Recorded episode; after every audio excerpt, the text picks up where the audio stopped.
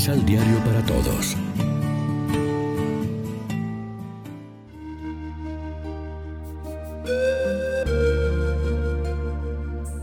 Primera lectura. Que noche y día estén abiertos tus ojos sobre este templo. Oye la súplica de tu pueblo Israel. Del primer libro de los reyes.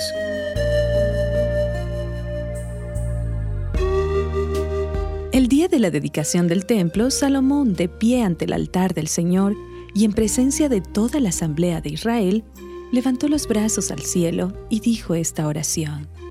Señor, Dios de Israel, no hay Dios como tú, ni arriba en los cielos, ni abajo en la tierra.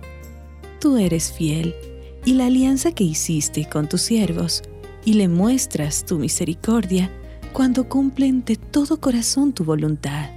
Si ni el cielo infinito te puede contener, ¿cómo va a ser posible, Señor, que vivas en medio de los hombres y habites en esta casa que yo te he construido? Pero ciertamente atenderás a la oración de tu siervo y a su plegaria, Señor Dios mío, y oirás el clamor y la oración que tu siervo hace hoy delante de ti. Que noche y día estén abiertos tus ojos sobre este templo, sobre este lugar, del cual has dicho, yo estaré ahí. Escucha la oración que tu siervo te dirige en este sitio. Oye pues, Señor, la súplica de este siervo tuyo y de tu pueblo Israel. Cuando oren en este lugar, escúchalos desde el cielo, en donde tienes tu morada. Escúchanos y perdónanos. Palabra de Dios.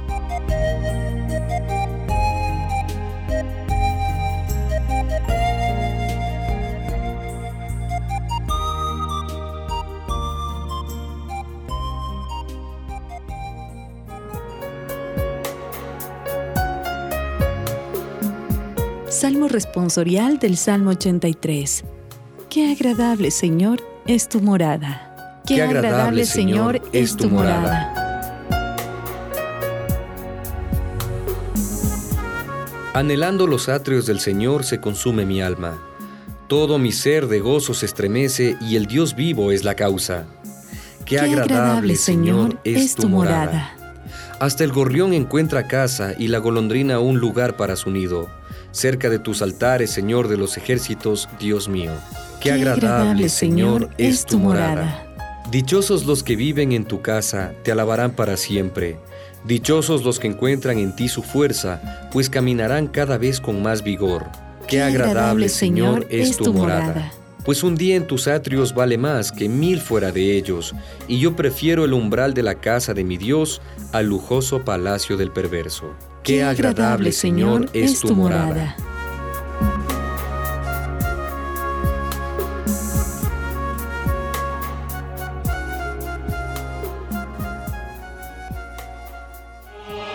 Proclamación del Santo Evangelio de nuestro Señor Jesucristo, según San Marcos. Un día se acercaron a Jesús los fariseos y con ellos estaban unos maestros de la ley que habían llegado de Jerusalén. Esta gente se fijó en que algunos de los discípulos de Jesús comían los panes con las manos impuras, es decir, sin lavárselas.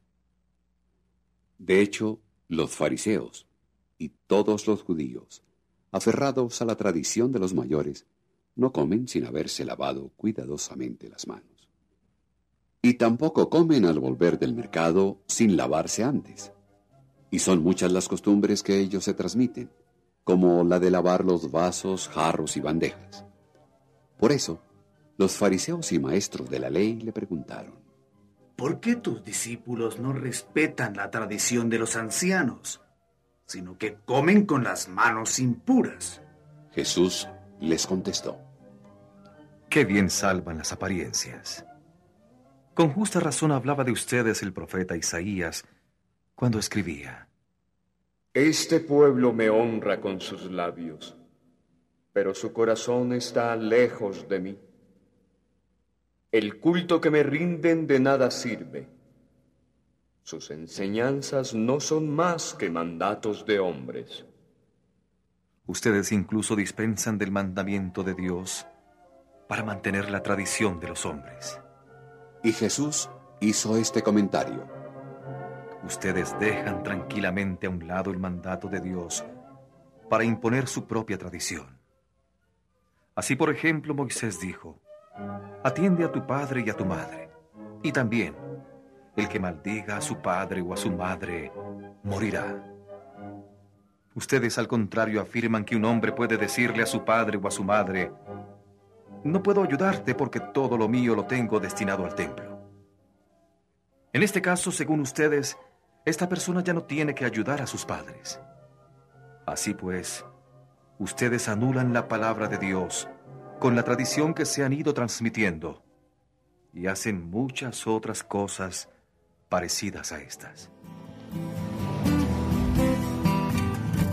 Lección Divina Amigos y amigas, ¿qué tal? Hoy es martes 11 de febrero y a esta hora, como siempre, hacemos del pan de la palabra nuestro alimento espiritual. La tirantez entre Jesús y los fariseos es esta vez por la cuestión de lavarse o no lavarse las manos antes de comer.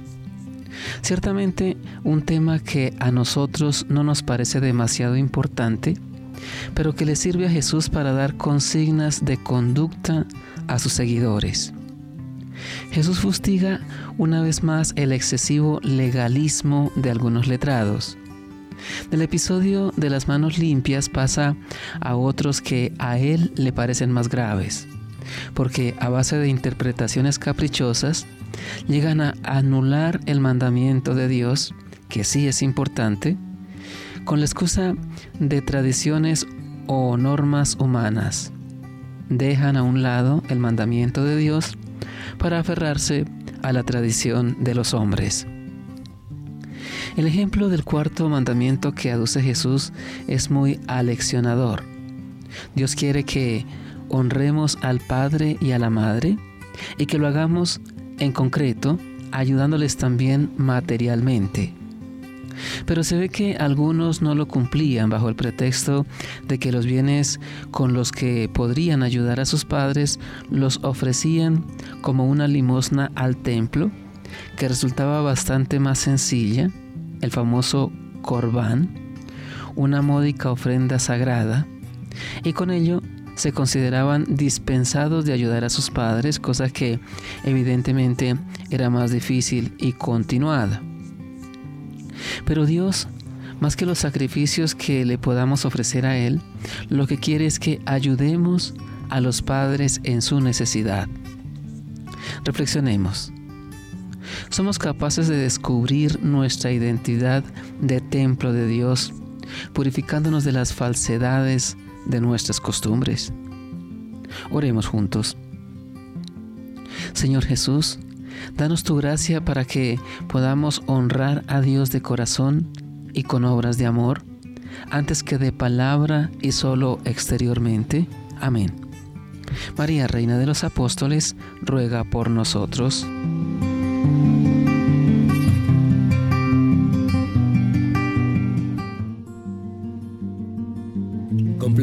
Ocho pasos de la Alexio Divina adquiriendo el emisal Pan de la Palabra en Librería San Pablo o distribuidores. Más información www.sanpablo.co Pan de la Palabra. Vive la reflexión.